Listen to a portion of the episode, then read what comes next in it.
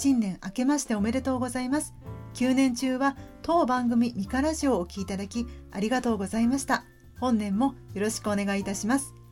私はパーソナリティのミカと申します。当番組は私の好きなものを好きなだけ話す番組です。なおこの番組では人によってはネタバレと思うことも含まれるかもしれません。ご了承の上お聞きいただけますようお願い申し上げます。今回のトークテーマは2本立て。最初のトークテーマはこちら。個人的に気になる1月公開映画5作品です。まずはこちら。2021年1月1日ドニー・イエン主演の「燃えよデブコン東京ミッション」です。こちらはですね試写会に行かれた映画関係者の方評論家の方などの反応が非常に良さそうで、まあ、個人的にですね新年最初の映画は明るい気持ちになれる映画が見たいかもということで気になっています。同じく1月1日公開映画新幹線半島ファイナルステージ。こちらは前作新幹線ファイナルエクスプレスの4年後を描いた続編ということですごく気になっています。ヨン・サンホ監督がムービーウォーカープラスさんなどいろんないろんなインタビューで参考にした作品の一つに漫画の「アキラ」を挙げられていらっしゃったのですが、ね、先日私漫画ではないんですけれどもドルビーシネマ上映された「アキラ」を見に行ったばかりでしてああまあなんかますます見たくなったなというのが正直なところです。ただですね私は基本的にバイオレンスだったりホラー的な映画は苦手なのですが以前も話しましたけどもゾンビ映画は作品によっては見れますし前作も楽しく拝見したのでぜひ見に行きたいなと思ってますでもね本当一人だとねちょっと本当にびっくりして本当に何だろうな座席がビクってガタッと音を立ててしまうぐらいに ビビってしまうのでできる限りですねあの映画見に行く時はですね一人じゃなくて友達とかで行ってたんですよ今まで。なんですけど、ね、この状況ですからあどうしようかなでも一人だとビビっちゃうかなというような状況です、え、続いての作品はこちら。2021年1月15日公開恋する遊園地。こちらは法的にエッフェル塔と結婚したという女性から着想を得たストーリーとのことで予告編を見たのですが主人公と彼女がですね恋をする相手ジャンボというアトラクションなんですがこのまあ、1人と1アトラクションのですねシーンもキラキラとして光あふれてですねファンタジーなシーンがあるんですよ予告編の中にね。なんだけれどもやっぱりね1人と1アトラクションの恋ですよ、ね、なかなか周りの人から理解されないというようなですねシーンも描かれていて気になっていますね。ただですねこちら R15 視点の作品となりますので気になっている方はですねそちらが R15 の映画だよということをですね。念頭に置いてあの見に行かれてみてはいかがでしょうか。同じくですね2021年1月15日公開映画マイケル・ケインが主演の「キング・オブ・シーブズ」こちらは2015年にイギリスで起こったハットンガーデンの金庫破り。その犯人たちがですねなんと平均年齢60歳という方々でしてね、約25億円総額盗み出したということなんですよ。で公式サイトで予告編のですとか主演のマイケル・ケインのインタビュー映像もあるんですがその中にですねキャラクター紹介映像というのがありましてそちらを見たところ、ね、登場人物は平均年齢が60歳なのであの実際のですね事件の主犯格は75歳だったそうなのでこの本作では何歳が一番年上というふうに設定してるか私にはまだ見てないのでわからないんですけれども登場人物みんなですね何かいろいろ抱えてるんですよ。で何抱えてるかというと関節炎糖尿病難聴肥満傾向などなどいろいろですねそういった事情を抱えていてだけどね、約25億円総額盗み出したっていう実話を元にした映画ということで非常に気になっています。ただですねこの「キング・オブ・シーブズ」も先ほどご紹介した「恋する遊園地」も上映関数というのはあまり多くないのでもし今回ご紹介して気になるかもと思われた方はですね是非あの公式サイトさんに行っていただいてですねお近くに上映館があるかどうかというのはご確認していただくのがよろしいかなと思っております。またこのキングオブシーブスなんですけれども昨年2019年にハットンガーデンという名前でイギリスでミニシリーズ全4話かな？ドラマ化もされていたそうなのでそちらのドラマを知っていてこの事件をご存知の方もいらっしゃるかもしれません。ね、すごく気になってるんですよ。以上が私が個人的に気になる1月公開映画5作品でした。あ、待って、5作品じゃないこの作品をね、言い忘れちゃいけませんよ。最後に私がもう見ることが決まっている、確定している作品がございます。2021年1月23日公開の新エヴァンゲリオン劇場版。こちらはね、もう説明不要かと思いますが、見ます。必ず見ます。確定してます。すごく楽しみです。以上が今度こそ1月公開映画気になる作品5作品でした。続いてのトークテーマはこちら。大晦日に私映画「アウェイク」を鑑賞したのですがこちらの作品良かったのでおすすめさせていただきます。こちらの映画は2015年の将棋電音性ファイナル第5局阿久津力八段とアウェイクという将棋ソフトの戦いがモデルとなっていてかつその将棋プログラムアウェイクの開発者が元奨励会員だったということでその一戦とそのアウェイクの開発者が元奨励会員だったというこの2つをですねから着想を得て本作の山田敦弘監督が執筆し木下グループ主催の新人監督賞第1回グランプリ作品に選ばれ映像化されたという作品です。でですねあの将棋の奨励会というのはプロになるまでとても大変な道のりということでまず最初の難関というのが満21歳の誕生日までに初段になれなかったら大会というのが最初の難関だそうでそれ以外にもですねえ満26歳の誕生日を、えー、含むリーグ終了までに4段にならなければ大会ですとかいろいろなですね規定があるそうなんですが実際に棋士になれるのは年間2名という大変厳しい世界だそうです。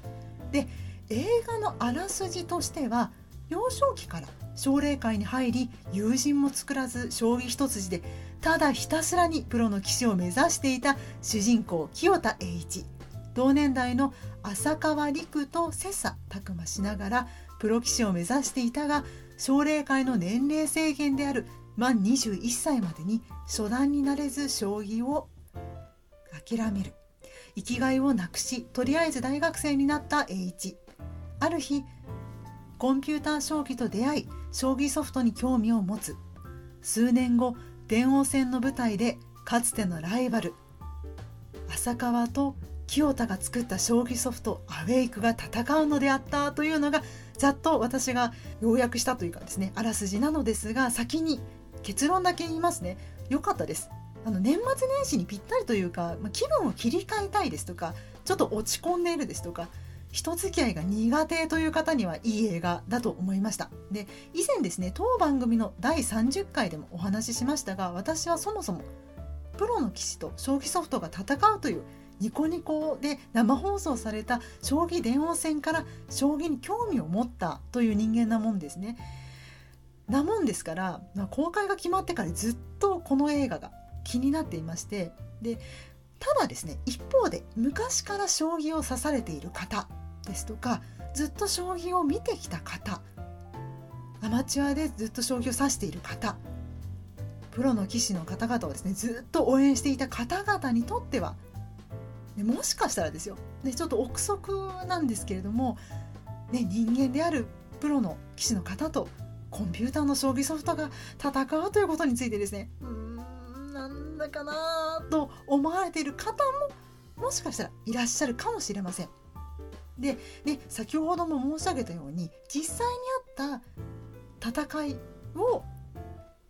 モデルといいますか着想を得た試合からですね着想を得た映画ですから、ね、どうやって、ね、試合自体の結末はもう決まってるわけじゃないですかストーリーを着地させるのかなと気になっていたんですね。この映画としてのストーリーどうするんだろうと思って気になっていたんですが非常に、まあ、ラストの、まあ、とあるキャラクターの、まあ、一言でですねあこの映画っていうのはこういうことを描きたくて作った映画なんだなっていうのが分かってですねあ非常に爽やかな映画だなと思ったのでご紹介させていただいております。で本作で主人公清田栄一を主人公清田栄一を演じているのは吉沢亮さんなのですが演じるにあたって増量したようでこのね増量がすごい良かったのかなと個人的に思っています。でなんか自分の身なりですとか容姿にあまり、まあ、無頓着なことをですね表現、まあ、衣装なども含めて表現できますしかつですね子供時代を演じられた梅谷弘成君があの表情がですね顔といいますかちょっと頬にあの可愛らしい子供らしいですねお肉があるんですね。でその彼のですね頬のラインと吉沢亮さんのこの増量したことによってですね LINE が非常に似ていて違和感がなくてですねすごく良かったかなと思っております。あと主人公清田の奨励会時代のライバル浅川の子供時代を演じた細谷優吾くん。すごいですね。もう画面にいるとちょっと光があるというかですね。なんか非常になんかオーラがある役者さんでして。でこの細谷優吾君というのは普段から将棋をですね。指されていらっしゃるということでこの将棋を指す手も非常に綺麗でした。で、えー、この本作ではですね主人公栄一をがですね、まあ、ずっと将棋一筋で、まあ、友人も作らず、まあ、人付き合いもすごく下手でみたいなそんな彼がですね少しずつ成長することをですね非常に繊細に表現した吉沢亮さんの演技も良かったですしライバルといいますか奨励会時代のライバル浅川役の若葉達也さんの本当に少ないセリフでしかない状況ですので表情や身振り手振りの演技で浅川という役を演じられていたのですがすごくですね目の演技がとても良くてですねはいすごい上手なだなと思いながら見ておりました。でえただですね個人的にはもうすごい個人的にはなんですけど人工知能研究会の先輩磯野役を演じられていた落合元樹さんよかったですね。すごい良かったですね。あと、えー、主人公と浅川を指導するプロ棋士を演じられていた川島純也さん。とか助演の方々の演技も素敵でしたで私はですね身内にシステムエンジニアがいるのですごいキーボード打つ手っていうのがちょっと気になっちゃうんですよ。で個人的には落合元樹さんのキーボードを打つ手が割とね身内のそのキーボード打つ手の動きに似ているなと思いながらですね見ておりました。でねあの奨励会大会するまで将棋一筋で友人もね作らずなかなか負けも認められず人付き合いもすごい下手なんですね。主人公の清田栄一がどう変化していくのかですとかアベイクというですねプログラムそもそもプログラムにですね将棋を覚えさせるというのがいかに難しいが将棋のですね棋譜を覚えさせるという工程といいますかでこれってもしかしたらこう、人間がこう、ね、棋譜を、まあ覚える学ぶ工程に似ているのかなと思わせるようなシーンがあったり。一方でですよ生身の人間として脇目も振らずプロ棋士として、まあ、生きる浅川の試合シーンですとか、まあ、彼のですね演技などを見ていると若葉達也さんの演技を見ていますと、ね、主人公は京太なんですけれども一方で奨励会時代のライバルである浅川の、まあ、どちらかの立場にあまり偏らないように考えられたんだろうなというような作品かなと思っております。ラストシーンが来るまであの正直ですねいい映画だけどという気持ちが少しあったんですよ。んですが最後の最後のラストシーンにとある人物がですね言うセリフがそもそもですよ。コンピューターのこの将棋ソフトの、まあ、意味意義と言いますかこの映画が描きたかったことがもう全部そのセリフで込められていてですね。あこのセリフよいいセリフだな。まあねいいなって個人的にはですねあのラストのセリフを聞いていやこの作品よかったよ。やっぱりよかったかも。あぜひ話したいなと思ってえ今回慌ててですねお話をさせていただいております。あとねちょっとねどのシーンだったかっていうのはちょっとすぐに思い出せないんですけど吉沢亮さんが演じるですね清田がちょっと一人で、まあ、つぶやくようなシーンだったかと思うんですがね、もちろん吉田亮さんって、まあ、表情ですとか全身の演技も素晴らしいですけど個人的にはすごい声が声の演技がねやっぱりいいなと思いましてあの当番組の第2回でも紹介した「空の青さを知る人よ」というアニメーション映画で吉沢亮さんは一人二役演じられている時もねあのお話ししましたが、まあ、映画の吹き替えなどっていうのはやっぱり声での演技をメインにお仕事をされていらっしゃる声優さんがやっぱ演じるのがいいと思ってはいるものなんですよ。工業的な意味も含めてどうしてもいや声がメインで演じられてる方ではなくて俳優さんをキャスティングしたいなっていう場合は吉沢亮さんやっぱりいいんじゃないかなって思うんですよね。また声のお仕事してくれないかなどうかなっていう、まあ、個人的なちょっと願望もですね思い起こしたりもしました。あとですね映画が良かったからこそ、まあ、ネタバレを伏せながら気をつけながら話してるんですけれどもなんかね個人的にも欲を言えばなんですがっていうのとあと個人的にこれは完全に私の好みです。きっと同じく映画「アウェイク」を見てもですね見ていらっしゃる方でもいやそう思わなかったけどな美香さんって思われる方絶対いらっしゃると思うんですけれどもあと1シーンでもいいからあの吉沢亮さん演じる京太栄一とあの落合元樹さん演じる磯野のシーンが見たかったかななんて思っちゃいました。いや本当に落合元樹さん演じる磯野が、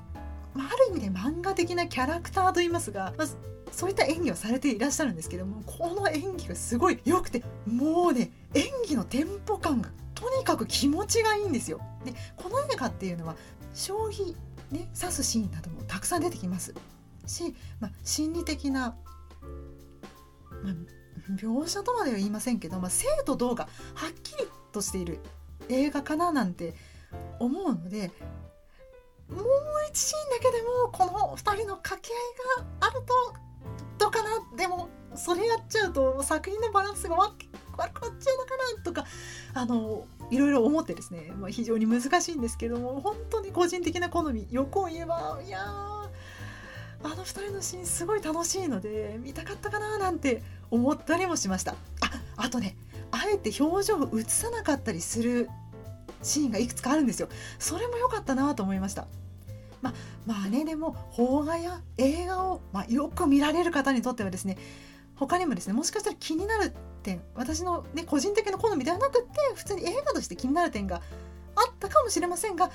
あるかもしれません。だけど新たな気持ちで年を迎えたかった私にはですねちょうどいい映画でした。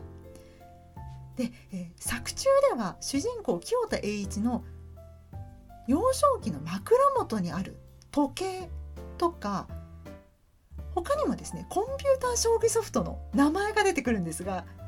それですとか名前ですとか赤いカープの帽子など、ね、将棋がお好きな方にとっては、まあ、楽しいそういったですねあの、まあ、小道具や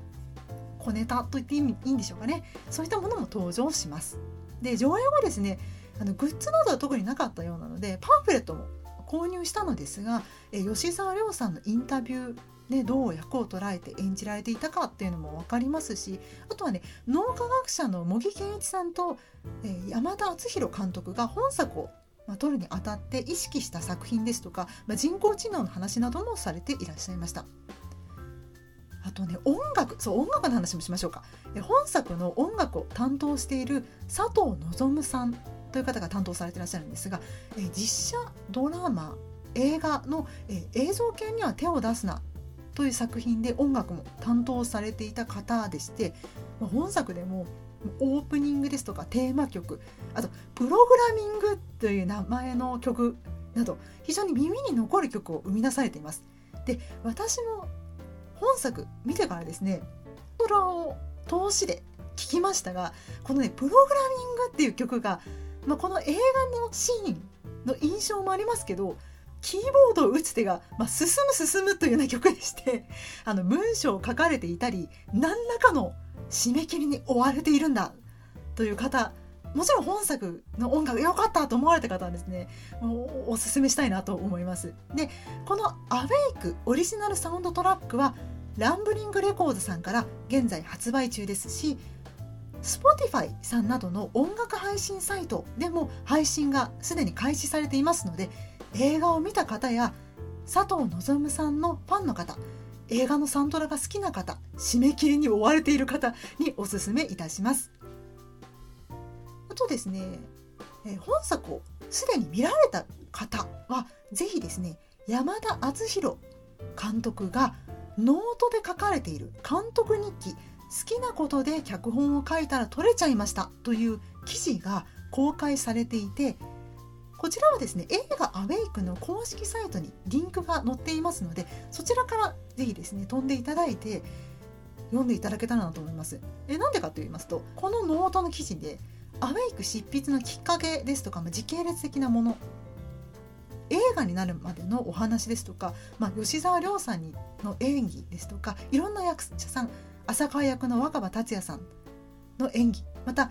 実は若葉達也さんのご友人が将棋のねなどなど、まあ、いろんな本作にまつわる裏話が読めますのでおすすめです。あとはですねそうだなあのこの作品のモデルとなった試合の結末やモデルのなった方々のインタビュー記事などご存知でない方で本作を気になるかも見ようかなと思われている予定の方はこれは本当に個人的な意見なんですけど本作を見た後でインタビュー記事を読まれることをお勧めいたします。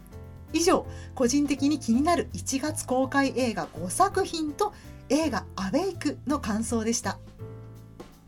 エンディングです。昨日配信いたしました新春特別企画商工研バイアン先生と語る鬼滅の刃ネタバレ会お聞きいただけましたでしょうか？こちらですね何とか聞き直したのですがすごく楽しい収録でした。ただですねあの聞かれた方はご存知かもしれないんですけれどもちょっとすごく反省してることがございましてこれですねちょっと記載的な事情がありましてちょっといつもと異なる収録方法を利用したのですがその収録ファイルというのがですねもともと2人の音声が、ま、1つの同一トラックといいますかファイルで書き出されてしまう方式でして後半からちょっとラグといいますかなんかズレが起きてしまってるんですよ。で音声がなぜか重なってしまうところがあってそれをですね現時点での私の編集技術では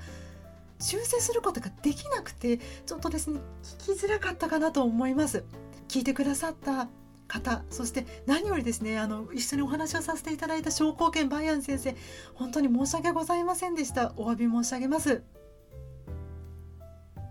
続いては告知です。本日ですね2021年1月2日夜20時から概要欄に URL を貼っておきますがニカラジオツイキャス枠にてポッドキャスト番組お弁当の蓋の鬼おろしさん北北カフェ北九州の片隅切れてる糸電話の大場さんと月刊少女野崎くんについてネタバレありで語ります。こちらのツイキャスは後日三原城内で配信予定ではありますが配信日が確定しておりませんので三が日皆様お忙しいとは存じますがツイキャスに来ていただけたら嬉しいです。ここまでお聴きいただきありがとうございました。次回も聞いていただけたら嬉しいです。それではごきげんよう。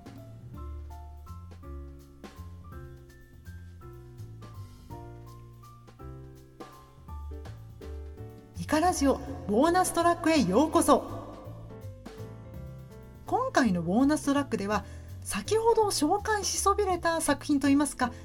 その作品の予告を見てちょっと全然違うことを考えちゃったよという話をします。実はですね1月29日公開の映画ヤクザと家族ザ・ファミリーという綾野剛さん主演の映画がございましてこちらはですね日本アカデミー賞最優秀作品賞新聞記者の藤井道人監督作品ということで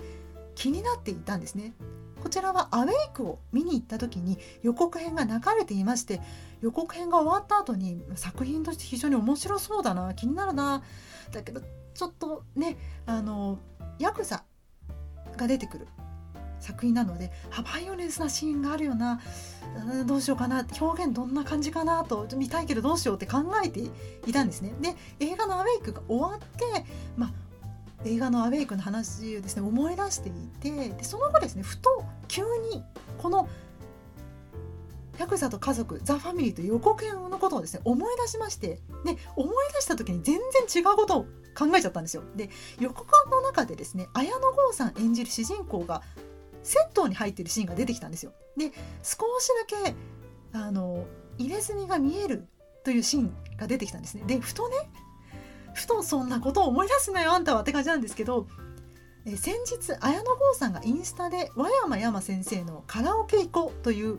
漫画がございましてこの漫画というのが、まあ、ひょんなことからあの合唱部部長の岡里美がですねヤクザの成田教授に歌のレッスンをすることになってしまってというストーリーなんですけどその作品のですね表紙をですよ綾野剛さんが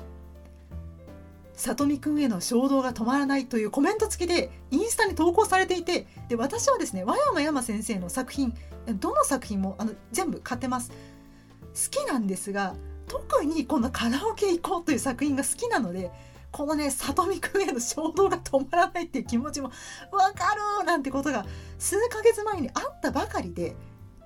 そんな中ですよ。たまたまね先ほど申し上げましたけど予告編予告編でですよ。綾野剛さんの入れ墨姿見たもんだからでこの